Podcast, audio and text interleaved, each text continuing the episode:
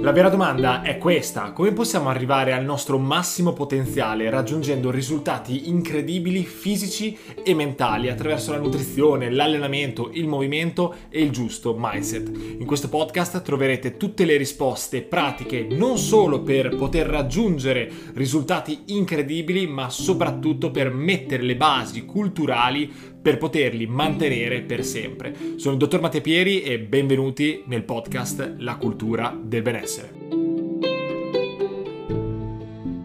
Ragazzi e ben ritrovati in questa nuova puntata del nuovo podcast La cultura del benessere. Oggi qua con noi abbiamo un ospite d'eccezione, Andrea Roncari, Ciao Andrea, Ciao, e, e, benvenuto Grazie. nel podcast.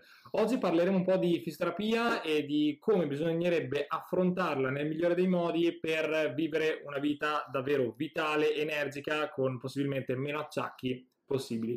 Quindi ti faccio la primissima, anzi, inizialmente presentati. Chi sei, cosa fai e qual è il tuo ruolo nel fitness? Allora, io nasco come personal trainer, nel senso che ho iniziato la mia carriera approcciandomi alla palestra perché mi piaceva la palestra e ho iniziato il mio percorso di studi sostanzialmente da lì, da scienze motorie, poi ho associato subito la parte lavorativa di Sana Pesi, ho fatto la mia gavetta, dopodiché da appassionato, molto più appassionato della nicchia biomeccanica, anatomia, postura, eccetera, mi sono poi buttato sulla fisioterapia ho conseguito una laurea in fisioterapia e poi ho iniziato una, una, carriera anche da fisioterapista, ma senza mai dimenticare la parte di personal training, tant'è che mi occupo principalmente di problematiche di chi si allena in ambito fitness, bodybuilding, powerlifting, allenamento con sovraccarichi. E dal 2015, anzi 13, diciamo, ho iniziato la mia fase di divulgazione col progetto Invictus e poi dal 2017 eh, ho pubblicato 5 libri eh, del settore e poi ho fatto il professore a contratto 4 anni presso la facoltà di scienze motorie di Pavia e adesso mi occupo di, di, di, di divulgazione docenza per il progetto Invictus e poi ho il mio studio di fisioterapia e personal training. Fantastico, più che altro mi piace il tuo approccio anche un po' differente dal classico fisioterapista in termini di divulgazione, che fai magari mi dicevi appunto poca manipolazione, più posturale. Quindi ti faccio già la primissima domanda. Secondo te esiste una postura corretta? No, eh, quello della postura corretta è uno dei principali miti appunto legati alla postura. No? Noi siamo cresciuti con l'idea di stai seduto dritto con la schiena, no? Quindi questo presuppone che esista una postura perfetta e quindi anche una postura sbagliata. In realtà le attuali evidenze sono abbastanza concordi nel ritenere che non esista una postura corretta, ma che il segreto per non peggiorare la propria postura, soprattutto quando facciamo un lavoro sedentario, perché poi nasce lì il problema, il segreto sia cambiare più di frequente possibile la postura. Quindi il segreto è anche da seduti, non per forza alzandosi, alzandosi sarebbe meglio, ma anche da seduti Cambiare più di frequente possibile la postura è il segreto per non sviluppare adattamenti in negativo sulle strutture muscoloscheletriche e per non impoverire eccessivamente il bagaglio motorio. Quindi il consiglio che do è quello di cambiare da una posizione anche considerata sbagliata, tornare a una posizione un po' più dritta, stare un po' più seduto sulla natica destra, un po' più sulla natica sinistra, se possibile alzarsi farlo più di frequente possibile è il segreto sostanzialmente per non peggiorare. Ok, quindi tendenzialmente cercare di avere una buona mobilità sia magari in un movimento di flessione ed estensione e avere la possibilità di muovere il corpo su tutto il range di movimento, quindi evitando dei blocchi sostanzialmente. Sì. Quello che fa male al corpo è il mantenere per troppo tempo una stessa posizione prolungata perché questo crea uno stimolo, una quantità di stimolo adeguata a provocare adattamenti, adattamenti sia a livello nervoso sia a livello strutturale. Per cui per fare un esempio chiaro, se io sto bello gobbo in avanti per 8 ore, determinati tessuti posteriori si adatteranno a stare in quella posizione, determinati tessuti anteriori si adatteranno a stare in quella posizione lì. Una volta che ho creato delle modificazioni, a quel punto poi se la postura alterata e prolungata verrà mantenuta per molto tempo, questo tipo di adattamenti poi di, saranno più difficili da correggere. Quindi se io invece sto 5 minuti così, 5 minuti nell'altra posizione opposta, 5 minuti in un'altra posizione ancora, non riuscirò a dare quella quantità di stimolo necessaria ad adattarsi in negativo. Ancora meglio poi, soprattutto se si fa un lavoro sedentario che più o meno ti obbliga a stare in determinate posizioni, è importante nelle ore extra lavorative con dell'attività fisica eh, ben ragionata, ben strutturata, andare a proporre al corpo i movimenti opposti o quelli meno chiamati in causa durante l'attività quotidiana lavorativa che ci costringe in quella postura. Ok, e quando invece si hanno magari delle strutture proprio ossee che ci rendono esteticamente brutti, come per dire, non so, le clavicole che sono tendenzialmente acunizzate rispetto a delle clavicole belle dritte, in quel caso si può fare qualcosa o è semplicemente la struttura ossea che abbiamo e quella è, quella rimane? Allora, diciamo che c'è una grossa componente genetica anche in queste cose cioè se ho un angolo di clavicola molto eh, acuto e ho una clavicola più, meno orizzontalizzata, ovviamente okay. avrò delle spalle meno larghe rispetto a una persona che ha clavicole lunghe e belle orizzontalizzate. In quel caso non ci si può fare granché. Di sicuro determinati atteggiamenti posturali alterati, consolidati, vedi ipercifosi, possono portarsi dietro anche un adattamento in risposta all'ipercifosi stessa delle clavicole che possono pre- eh, ridisporsi in una posizione meno orizzontale e in quel senso la postura, cattiva postura consolidata può peggiorare anche queste, queste strutture ossee che poi hanno un effetto anche estetico negativo. Quindi okay. diciamo che c'è sicuramente c'è una componente genetica, come c'è una componente genetica di base anche sulle alterazioni posturali, eh, perché è provato che se hai papà e in famiglia sono tutti cifotici, hai una grande probabilità, anche facendo le cose fatte bene, di avere il tuo grado di cifosi. Magari più lieve okay. se cerchi di contrastarla, ma comunque c'è come per ernie, protrusioni e altre cose muscoloscheletriche una forte componente anche genetica. Ok. E quanto tempo bisognerebbe dedicare alla mobilità per essere in salute e avere un buon range articolare per magari una persona che non fa della propria vita il fitness sostanzialmente, che fa magari un lavoro anche sedentario? Allora, qui la risposta è un po' articolata nel senso che ci sono anche qui tanti falsi miti o spesso eh, lo stretching da un certo punto di vista è sopravvalutato. Adesso mi spiego meglio. Eh, se facciamo finta un classico soggetto sedentario, che oltre al lavoro sedentario va in palestra, quindi non fa karate, non fa yoga, non fa centometrista, non richiede grandi range di movimento alle sue articolazioni. Questo soggetto, se fa una buona attività con sovraccarichi, per, per buona attività con sovraccarichi intendo una scheda che tramite gli esercizi con i pesi vada a esplorare tutta l'articolarità delle principali articolazioni e se questa attività fisica viene portata avanti con costanza eh, si ha un, oltre a un mantenimento della mobilità articolare, si può avere anche un miglioramento della mobilità articolare attraverso gli esercizi. E questo è eh, provato anche da uno studio molto recente che ha messo a confronto eh, l'utilità dello stretching classico, l'approccio classico dello stretching e i risultati ottenuti con questo approccio eh, rapportati all'utilizzo eh, di un'attività con sovraccarichi, come dicevo, ben strutturata che eh, andava eh, anch'essa ad analizzare i miglioramenti sulla mobilità e si è visto che eh, l'attività con sovraccarichi che va a esplorare tutto il range di movimento ottiene ottimi benefici anche sulla mobilità articolare. Per cui io faccio un lento avanti, una military press, arrivo a fine corsa del movimento della spalla, di flessione, se io quel tipo di movimento lo richiedo con costanza settimanale, con costanza mensile, annuale, negli anni, quella mobilità mi rimarrà semplicemente perché io chiedo una determinata cosa alla mia articolazione, chiedo di arrivare a quei gradi di movimento, di conseguenza il mio corpo rimarrà e si adatterà a fare quel tipo di movimento con quell'articolarità. La stessa cosa può valere per una classica rigidità, quella dei muscoli posteriori della coscia, no? quando non ci si riesce a toccare la punta dei piedi.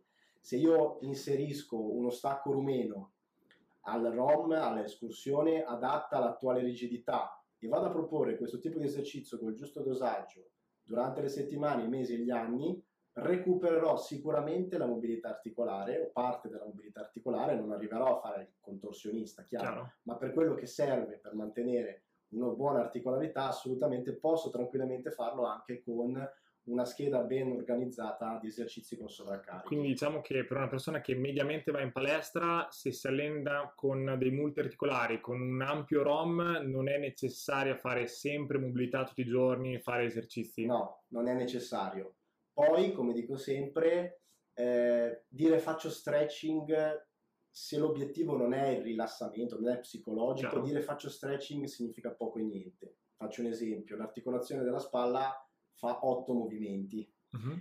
Io di solito io, eh, chi esegue lo stretching un po' per abitudine, per routine, di solito magari fa due esercizi di stretching perché conosce quelli, Chiaro. ma ha allenato a, a, migliorare la mobilità di due movimenti su otto della spalla, ma semplicemente perché gli altri sei non li conosce, okay. non conosce gli esercizi Chiaro. per migliorarla. Per cui quello che dico sempre io è sicuramente ognuno di noi magari non lo sa, può avere in una delle articolazioni principali uno o più movimenti che hanno una mobilità ridotta rispetto alla normalità. Ma in quel caso andrebbe valutato tramite un test Beh, di mobilità, a quel punto se viene individuata una rigidità meritevole di una correzione, allora si fa quell'esercizio specifico per migliorare quella mobilità che è stata riscontrata ridotta. Fare uno stretching un po' a caso, diciamo, può avere un'utilità se dà beneficio psicologico, di defaticamento, di rilassamento, di, di, di quello che vuoi, però dire che poi serve esattamente per migliorare la rigidità specifica del soggetto è un po' come pescare l'asso nella, nel, nel, mazzo. Certo. Perché magari io sto facendo quell'esercizio e effettivamente avevo bisogno di quello, ma non lo puoi sapere se caso, di testa. Se invece ho fatto il test e ho visto che ho una rigidità in intrarotazione d'anca, allora io proporrò un determinato esercizio certo. per quella mobilità mentre fare esercizi di mobilità prima della palestra, cioè quindi prima di fare lo squat faccio un po' di accosciate, sì, inizio sì. a fare un po' di mobilità dell'anca, quello ha senso sì. o è meglio riscaldarsi direttamente con lo squat? Allora, eh, diciamo che ha senso, ma non è eh, necessario, nel senso che la, quello che conta per prevenire l'infortunio è fare un riscaldamento a carichi crescenti del primo esercizio che vado ad eseguire del gruppo muscolare nella seduta. Quindi se devo fare lo squat, quello che conta è fare un riscaldamento a carichi crescenti, che poi dipende quant'è il carico allenante, Chiaro. possono essere 5 serie se ho un 150-100 di, di, carico allenante o può essere due serie se vado con 10 kg di goblet.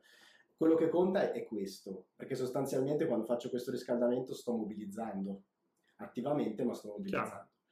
Ha altrettanto senso, non è sbagliato, associare prima di, questo, prima, di questo, prima di questo riscaldamento anche un lavoro dinamico di mobilità attiva. Ecco, quello che è sconsigliato è la mobilità passiva, okay. il classico stretching passivo. Okay.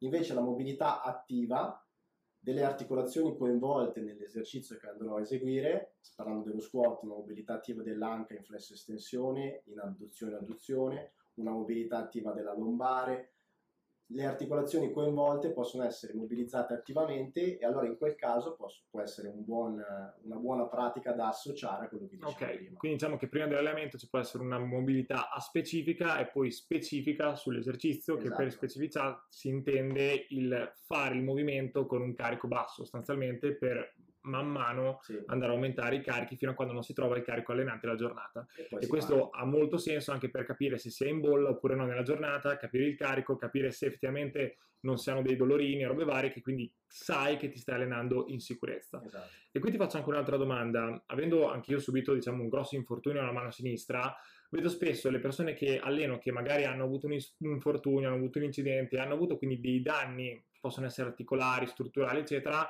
avere sempre un po' il timore dell'allenamento, di aver paura di fare pesi perché hanno paura sostanzialmente di, di spaccarsi.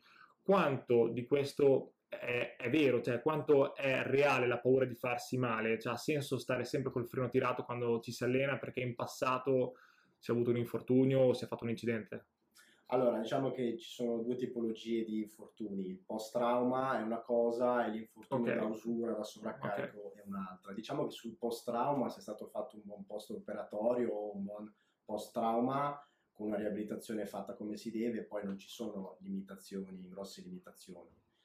Per quanto riguarda l'usura, gli, gli infortuni da usura, da sovraccarico, parlo di ernia, contusione, dolore alla spalla, dolore al ginocchio, eccetera, eccetera, in questi casi eh, dipende cosa è stato fatto, nel senso che spesso eh, in realtà non viene fatta una vera e propria riabilitazione di questi eh, dolori che poi si eh, manifestano nei vari esercizi. Faccio un esempio, se io ehm, ho avuto male alla schiena e adesso devo fare lo stacco, lo squat, no? E dico, ok, sono stato fermo tre mesi, adesso il dolore mi è passato, riprendo a fare lo stacco.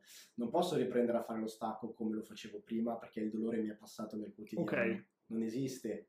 E io devo riabilitare al carico le strutture colpite in maniera graduale e progressiva, andando a programmare eh, il, il, reintegro di questo esercizio. Quindi posso ridurre per esempio il, il, carico sulla colonna modificando l'esecuzione, posso fare uno stacco trap bar che sì, ha meno carico sulla chiaro. colonna rispetto a un classico e posso via via aumentare eh, il grado di inclinazione della colonna arrivando poi a uno stacco regular, oppure posso partire direttamente con il regular ma modulando i parametri, la frequenza, il volume, il carico, ehm, ascoltando i segni ed eventuali sintomi che possono essere presenti durante l'esecuzione, non ignorandoli e, e, programmare con una certa gradualità nelle settimane il ritorno poi al carico allenante, perché molti dicono sì ma io con questo peso non sento le gambe, non sento la schiena, non, non ho le sensazioni che avevo prima dell'allenamento perché il carico è troppo basso. Chiaro. No, è sbagliato perché lì in quel momento non stiamo allenando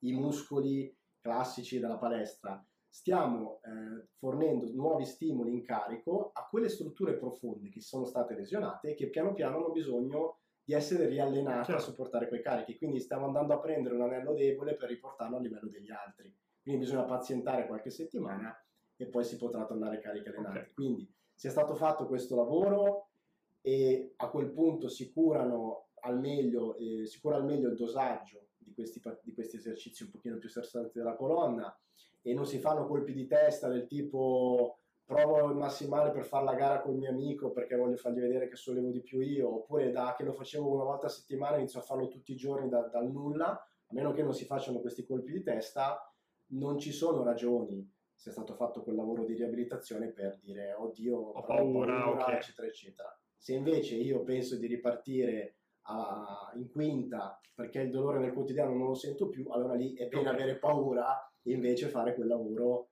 eh, propedeutico che dicevo. Sì, diciamo che bisogna avere pazienza nel riprendere lo schema motorio, riprendere forza in quelle strutture che magari sono state danneggiate. E quindi quando ci sono anche magari delle cose più permanenti, come ad esempio la mia mano sinistra che ha avuto una lacerazione di tutti i tendini, oppure un'ernia, una protusione o anche una scoliosi, ha senso anche qui preoccuparsi di un eventuale trauma da, da sovraccarico? Perché eh, allora, beh, diciamo, su, su, un danno permanente andrebbe valutato eh, qual è il danno permanente e, e, se c'è eventualmente una riduzione del, del potenziale funzionale, ecco, ovviamente quello andrebbe visto. Eh, parlando nello specifico della scoliosi, in realtà, salvo scoliosi molto gravi, non ci sono particolari limitazioni che non siano la cura del corretto dosaggio, eccetera, eccetera. Per cui sostanzialmente, ovviamente ogni caso va valutato. Chiaro, chiaro, sì, sì. Ogni caso va valutato ti dico, nella mia carriera difficilmente ho trovato, anzi mai ho trovato qualcuno eh, che gli ho detto non puoi più fare palestra, anzi di solito sono sempre quello che dice non è vero, vai, ti gestisco io, ma vai, senza paura. Perché anche lì, per esempio, sulle ernie eh, ci sono un sacco di soggetti approvato con ernie asintomatiche che se non sanno neanche di averle altri che hanno l'ernia sintomatica guariscono e hanno ancora l'ernia, non Chiaro, lo sanno, sì, sì, sì. quindi sul discorso ernie e protusioni è un attimo un pochino più ampio il ragionamento. Okay. Sul post-trauma, sui danni permanenti dipende da, da che tipo. Ecco, sì, eh, sì, cioè, dalla mia esperienza, cioè, io penso che comunque il corpo si deve adattare, quindi se noi gli diamo uno stimolo progressivo, lui migliorerà dei muscoli che una volta magari erano un po' più deboli, il danno lo va a proteggere rinforzando la muscolatura e i tessuti attorno e quindi va a compensare quella minore efficienza di quella struttura. Quindi di fatto l'obiettivo secondo me, a prescindere dal trauma, è trovare la propria quadra per potersi allenare con qualità e stimolare correttamente la massa muscolare. Anche perché se uno si deve limitare da un eventuale infortunio perché ha paura che rischia poi magari di non far nulla e gli arrivano più problemi magari successivamente. No, no, no, no come, sono, come in linea generale. assolutamente d'accordo. Poi è chiaro che non bisogna strafare, nel senso che io magari potrei fare 200 kg di stacco, però ho detto perché rischiare con la tenuta della mano. Certo. Quindi magari faccio uno stacco rumeno lento, controllato e sto sui 140-150 senza straffare. Quindi il punto è che da un nostro deficit noi non dobbiamo limitarci, ma dobbiamo gestire la cosa cercando di ottimizzare il nostro potenziale volevo arrivare qui. Sì, sì, sì, diciamo che la, adattare è sempre la parola chiave. Qualsiasi cosa si può continuare a fare attività fisica adattando, cioè si deve continuare Chiaro. adattando, cioè il togliere per sempre non esiste, si deve adattare eventualmente, o temporaneamente o in caso di una cosa permanente anche per sempre, ma continuando a fare le, la, okay. l'allenamento, l'esercizio. Allora, domanda super banale, ha senso per un ragazzino in età di sviluppo approcciarsi magari a, alla palestra? Cioè, potrebbe un ragazzino di 10-12 anni iniziare a fare pesi senza avere problematiche articolari, muscolari o che? Sì, sì, assolutamente. Se viene fatta una cosa di buon senso può tranquillamente, tranquillamente iniziare. Tant'è che spesso anche durante gli allenamenti classici di calcio, basket, eh, pallavolo, che fanno gli stessi ragazzini o anche educazione fisica, si fanno dei classici esercizi di tradizione, che può essere la carriola, mi viene in mente, che sono sostanzialmente esercizi di forza. Certo. cioè, non è che perché prendi un bilanciere è diverso dal fare la carriola e stare un minuto in appoggio sulle mani per fare avanti e indietro in palestra. Sì, sì, sì, poi anche a livello articolare uno sport è molto più impattante rispetto a un'attività esatto, in palestra. Esatto, per cui quello del, del, che non puoi fare palestra, non puoi sollevare i carichi perché hai 12 anni, non è così in realtà. E secondo te quando, in che fascia di età un bambino, un ragazzo dovrebbe approcciarsi un po' ai pesi anche per una questione di prevenzione e miglioramento della composizione corporea? Allora, diciamo che poi dipende da ragazzo a ragazzo. Se c'è un ragazzo a cui piace lo sport, lo fa uno sport di squadra, è preso bene dallo sport, ha sempre fatto sport, non è che per forza io dico fai palestra. Soprattutto invece se è un ragazzo che è molto restivo all'attività fisica, eccetera, per me può iniziare anche a 13-14 okay. anni. Ok, però diciamo un ragazzino di 6-8 anni che gioca a calcio, abbinare un po' di sala pesi non la vedi benissimo? No, io ho lavorato con la scuola calcio, anche con i Pulcini anni fa, noi facevamo esercizi anche di forza, okay. ma all'interno sempre di allenamenti sotto forma o ludica sì, o, sì, appli- sì, o applicata all'attività specifica. Quindi sì, ma non lo facevamo non in palestra. Sì, ah, okay, lo facevamo okay. con i manubri bilancieri. Ok, ok, ok, ok però io, noi proponevamo esercitazioni anche di forza, okay, ma sempre o in chiave ludica o in chiave applicata. Come okay. quello che un po' dicevo prima della carriola, ci sono tanti sì, altri sì, esercizi sì. barra giochi che prevedono degli stimoli nascosti di forza okay. e di sviluppo massa muscolare. Quindi chiaro, chiaro, chiaro, chiaro. La vedo chiaro. un po' così, avendo lavorato con i bambini, la vedo anche per un discorso di ehm, eh, motivazione, divertimento, divertimento, stare in gruppo, stare sì, in socialità, sì, esatto, vengono meglio questi esercizi piuttosto che il bambino che capisce il perché deve stare lì col manubrio in mano, seguendo determinate logiche per ottenere determinati risultati, è un po' meno immediato, mentre già l'adolescente si, ha, si è motivato ed è stato riesce andare, già più. capisce di più quello che sta facendo. Ok, domanda che esce da questo discorso, visto che tu sei un fisioterapista che ha una visione che a me piace particolarmente, secondo te una persona perché dovrebbe andare da un fisioterapista? Cioè, perché dovrebbe rivolgersi a un professionista? Per curare un dolore acuto o per prevenire? Allora, entrambe le cose, nel senso che noi eh, ovviamente accogliamo le persone che hanno un dolore, che sia acuto, che sia cronico, che sia persistente, che, che recidivante, eccetera, eccetera.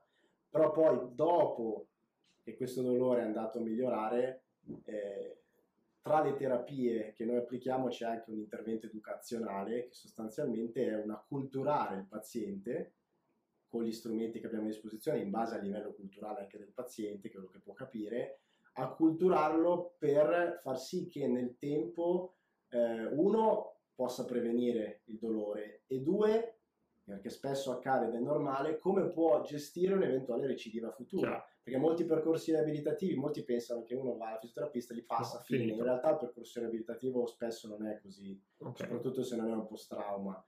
Il percorso riabilitativo è oggi hai mal di schiena eh, 5 volte al mese, tra tre mesi se ce l'hai due volte al mese stiamo migliorando. alla grande. Ok, stiamo, quindi però io devo addestrarti a gestire al meglio quelle recidive, devo spiegarti perché hai quelle recidive e devo spiegarti cosa devi fare quando hai quelle recidive e cosa non devi fare. Questo è l'intervento educazionale che è una parte della fisioterapia che è terapia e poi diventa anche prevenzione. Ok, perché io vedo l'approccio degli utenti alla fisioterapia come ok, mi sono spaccato, vado, mi faccio manipolare, poi ritorno a fare quello che facevo prima sostanzialmente. Quindi si vede il fisioterapista come una persona che dà un farmaco per guarire, quando in realtà secondo me il fisioterapista sì ti deve guarire con un problema in acuto, quindi se hai male devi andarci subito, non aspettare inutilmente, ma essere educato per fargli capire l'importanza della postura, l'importanza dell'attivazione di determinati muscoli, l'equilibrio che deve ottimizzare per migliorare la sua situazione. Quindi molte volte secondo me si dà troppa importanza, diciamo, alla cura piuttosto che alla prevenzione, quando in realtà dovrebbero dedicare molto più tempo magari alla parte di mobilità, di allenamento e di gestione dei loro movimenti. Assolutamente, guarda, fai conto che io nel mio studio, dietro la mia scrivania eh, dove faccio il colloquio, ho una lavagna gigantesca, perché gran parte della visita viene spesa per spiegare perché hai quel dolore, da dove derivano i sintomi, cosa devi fare se hai sintomi a casa, cioè l'educare il paziente, acculturarlo rispetto alla sua condizione, togliergli dei falsi miti che possono anche peggiorare la prognosi è una parte fondamentale. Eh, sono d'accordissimo perché noi proprio abbiamo un approccio opposto che mh, il fisioterapista che fa, appunto, si, si, traveste da farmaco eh, non ha senso perché poi non fornisce le indicazioni per ritornare a fare quello che non riusciva più a fare e che non, non, non, si può tramite le mani ritornare a fare uno stacco senza dolore alla schiena esatto. come si faceva prima, è impossibile. Come non si può eh, tornare a fare la panca, non si può tornare in campo dopo un infortunio, uno stiramento, semplicemente con le mani. Quindi secondo me il lavoro del fisioterapista è un lavoro di prevenzione e educazione al movimento. Sì. Purtroppo però ancora questo è molto difficile da, da farlo capire, infatti la gente va a giocare a paddle, basket, calcetto, si spacca, fa una settimana fermo, antinfiammatori, fisio e poi riprende con la propria vita. Quindi questo è assolutamente vero. C'è un fenomeno anche famoso ehm, che è appunto quello che stavi dicendo tu. Molto spesso le persone cosa fanno? Quando sono in acuto si recano dal fisioterapista. Il fisioterapista in quella fase fa qualcosa con le sue mani, con la terapia certo. mentale, eccetera. Cosa succede? Che l'evento acuto, qualsiasi esso sia, ha una, una, un tempo prognostico di risoluzione medio che può essere 2, 3, 5 giorni al massimo. Cosa succede? Tu sei andato dal fisioterapista e fisiologicamente il dolore sarebbe comunque passato, ma tu hai dato il merito di quella diminuzione del dolore all'intervento del fisioterapista. Se poi il fisioterapista non ti educa, cosa succede? Il dolore è andato svanendo, come dicevamo prima, dello stacco, poi ritorni, ti rifai male perché non ti, non, il fisioterapista non ti ha preparato poi. Certo. Ti rifai male, nella tua mente cosa, da paziente cosa fai? Ritorno alla fisioterapista perché l'altra volta me l'ha fatto passare certo. il dolore ed è un circolo vizioso dove il fisioterapista interviene in fase acuta dove comunque il vai a migliorare svanendo, ma poi non fornisce nessuno strumento, come dicevo prima, la recidiva. Esatto. Però poi il problema è che con la recidiva si torna al fisio perché prima me l'aveva fatto passare. Esatto, quindi è una sorta anche di placebo. Sì. Quindi pensi di fare, in realtà sarebbe esatto, passato lo stesso. Esatto. Quindi è, io spesso, un'opatia, è un'opatia. stimolo anche i pazienti a ragionare su queste cose, gli chiedo, ma chi te l'ha detto che non ti sarebbe passato da solo, magari quando mi raccontano di altre terapie? Possiamo dire che è stato davvero quello? Hai certezza? Okay. E spesso ragionando vengono fuori eh, dei pensieri che il paziente da solo non avrebbe. Okay, magari gli cambia anche la prospettiva certo. in futuro su altre tipologie di trattamento. Altre tematiche, potrebbe migliorare drasticamente la sua qualità di vita, non si spacca, non ha soliti acciacchi che poi molte volte magari si recano dal fisio quando stanno veramente male perché prima hanno già passato antinfiammatori e robe del genere, sì, quindi sì. vanno a destabilizzarsi completamente. Qual è il problema però? Che questo tipo di approccio richiede eh, un contributo importante da parte del paziente.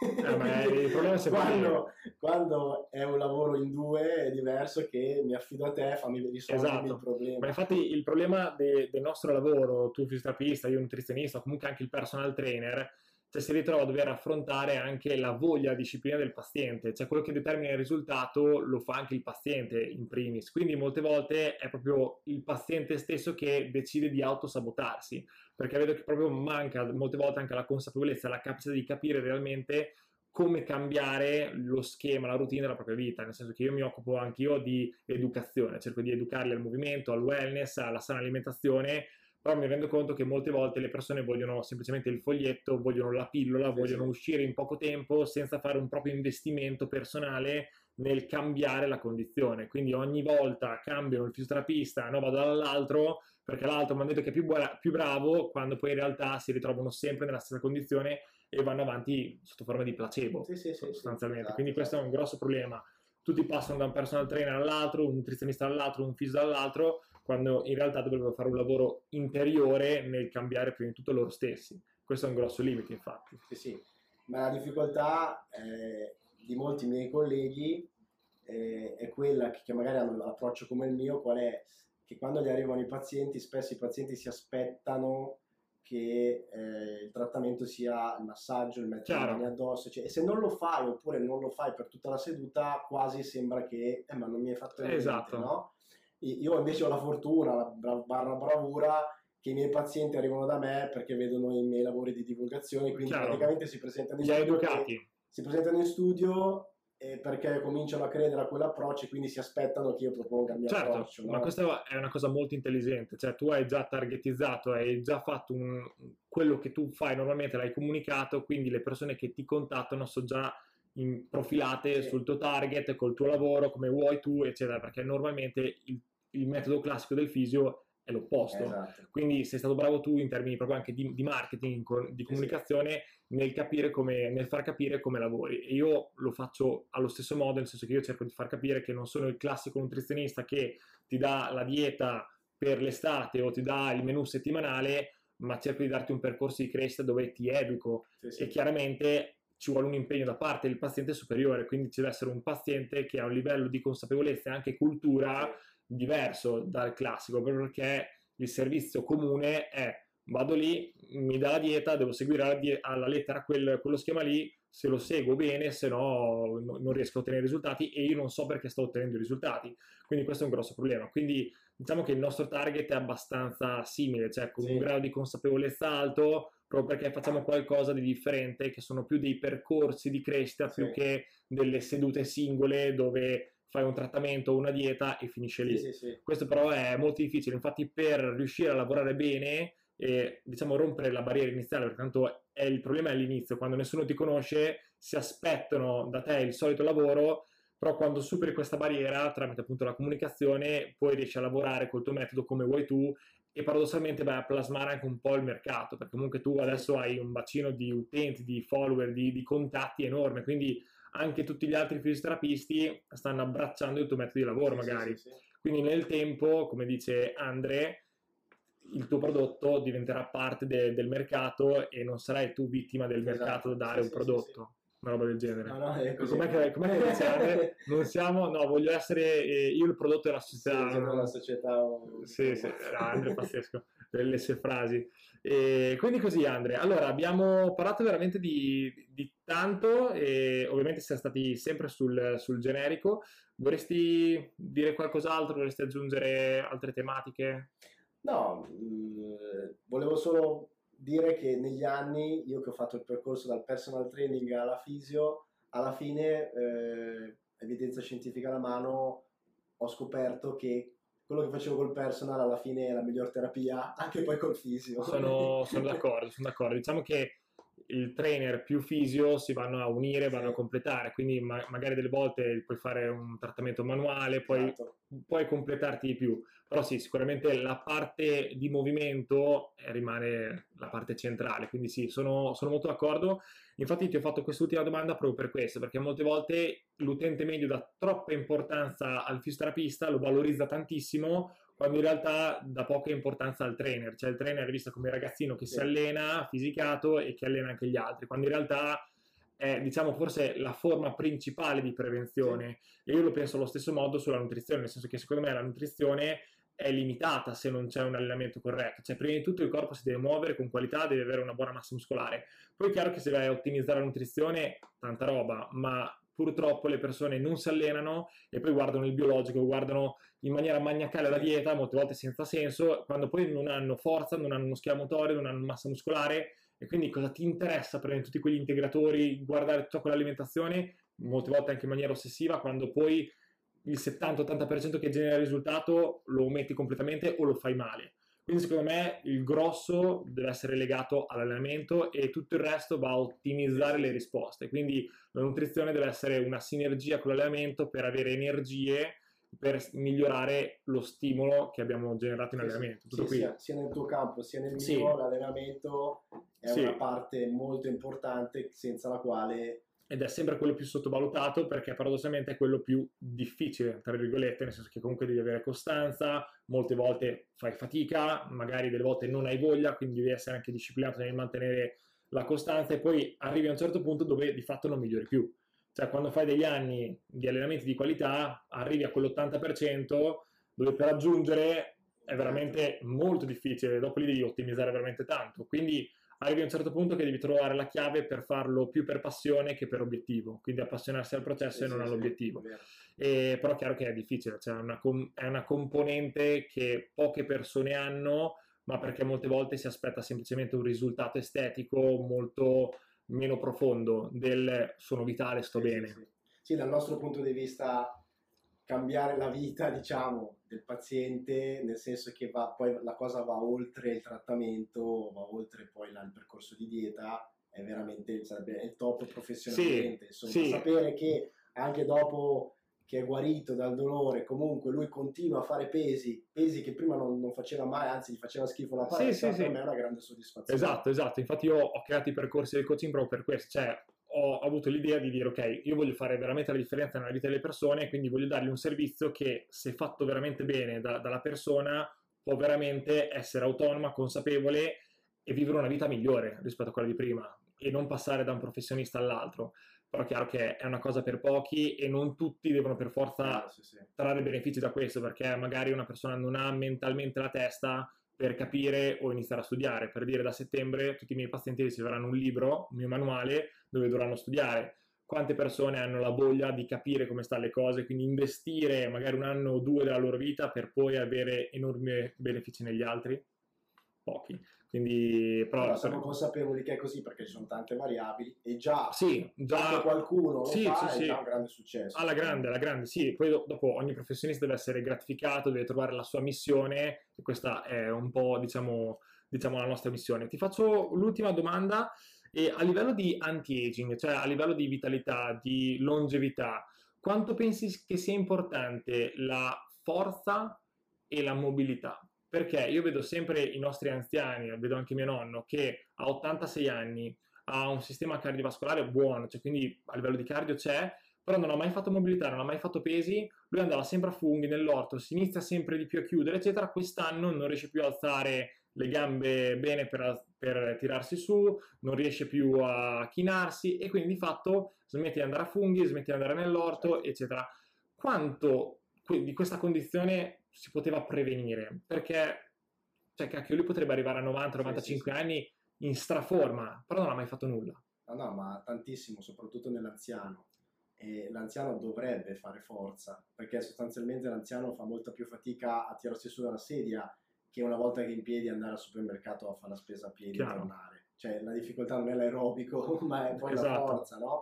E quindi uno tantissimo, ma poi ci sono anche dei dati che dimostrano poi eh, che avere più massa muscolare, più forza, più equilibrio diminuisce anche la mortalità. Sì, un anziano che ha- non ha equilibrio, non ha forza, cade, si rompe il femore, ha un tasso di mortalità Sì, a, sì, a sì, una certa età elevatissimo se si rompe il femore. Per. E quindi la forza per un anziano e quindi l'allenamento contro resistenza ha assolutamente un'importanza fondamentale e totalmente sottovalutata. Si muove adesso qualcosa, anche noi col project con Aless- eh, Sì, con Alessandro. Carbone stiamo facendo un lavoro importantissimo e secondo me è determinante quell'aspetto lì. Sì. E la mobilità, scusa per chiudere poi la domanda, la mobilità secondo me, riallacciandomi a quello che dicevo prima, va un po' di pari passo perché alla fine eh, se io faccio uno squat.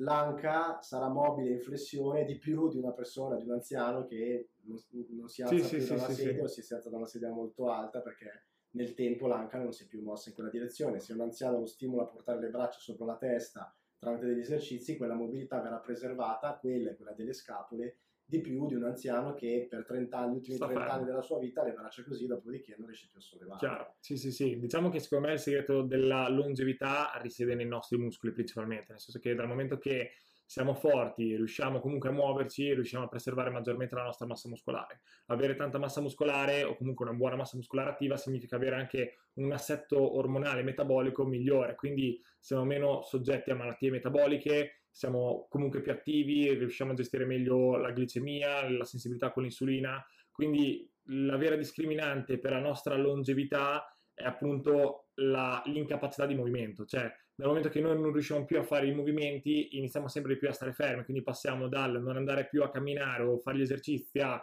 tengo il bastone, poi la carrozzina eccetera, lì hai un declino esponenziale, proprio perché quello che ti preserva è la componente muscolare in Certo. primis, quindi dopo lì vai a calare drasticamente perché tanto il corpo dal momento che non usa più una struttura tende a liberarsene, vedi, non so, gli astronauti che non hanno più il carico della gravità, eccetera, tendono a perdere minerali, tendono a perdere massa muscolare e questo secondo me è la parte più deleteria della nostra longevità. Poi ci possiamo anche collegare alla vitalità, perché comunque una persona che anche a 70 anni, 80 anni ha una buona massa muscolare, c'è una persona che è più energica, più vitale, più propensa allo stare bene, al sopravvivere, al trovare stimoli. Quindi secondo me a livello culturale la nostra società dovrebbe affrontare il discorso che il primo farmaco per vivere una vita davvero degna è proprio il movimento e migliorare la massa muscolare. Quindi senza ragionare su troppi integratori, eccetera, ma cercare di tenere il movimento nella maniera più qualitativa possibile per il più tempo possibile. Infatti io auspico che nascano sempre di più personal trainer che si occupano di soggetti over 50, cioè partiamo sì. larghi, no? Eh, e, infatti anche per dare un messaggio agli aspiranti personal trainer o a chi fa il personal trainer e dice eh, ma lavoro poco, eccetera non esiste solo il ragazzo che vuole diventare grosso, cioè non focalizziamoci solo, non, non scambiamo l'attività lavorativa per il bodybuilding. Chiaro.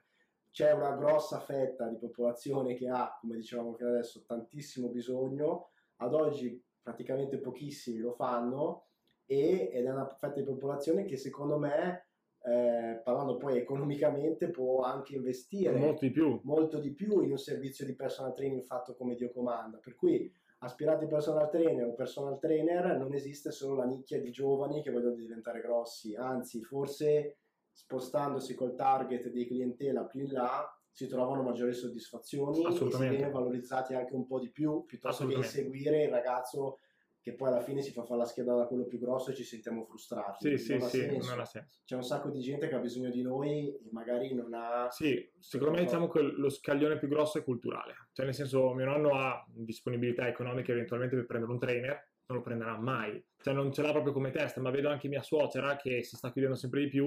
Gli ho detto guarda che ti trovi un trainer di qualità, lo devi pagare 40 euro l'ora.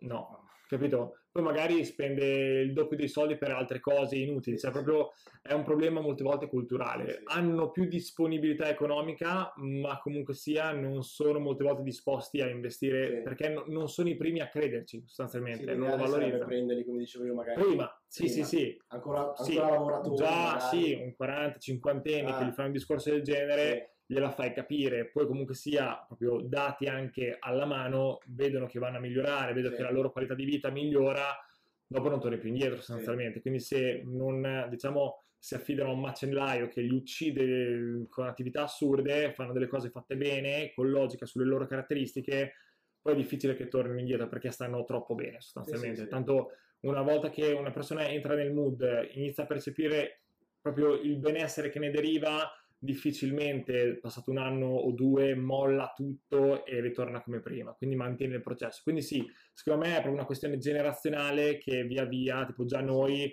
non avremo sì, minimamente problemi e sarei, cioè, sarò curioso di vedere cioè, non so, sarà la fortuna arrivare, non so, 80-90 anni, come sarà la situazione dal punto di vista proprio sì, sì. fisico di vitalità, perché il mio terrore è arrivare magari a 80-90 anni come eh, i nostri nonni, che sostanzialmente non è una vita degna. Cioè, quindi avere sì longevità da farmaci o per una questione tecnologica non ci porta di fatto a un vantaggio, perché ah, noi sì. siamo totalmente non vitali, cioè la nostra vitalità crolla. Quindi l'obiettivo, secondo me, della nostra esistenza è vivere una vita degna con le massime energie. Sì, e sì. per farlo dobbiamo stare bene di testa e di corpo. Sì, Qualità e quantità che si sono Esatto, esatto, esatto, esatto.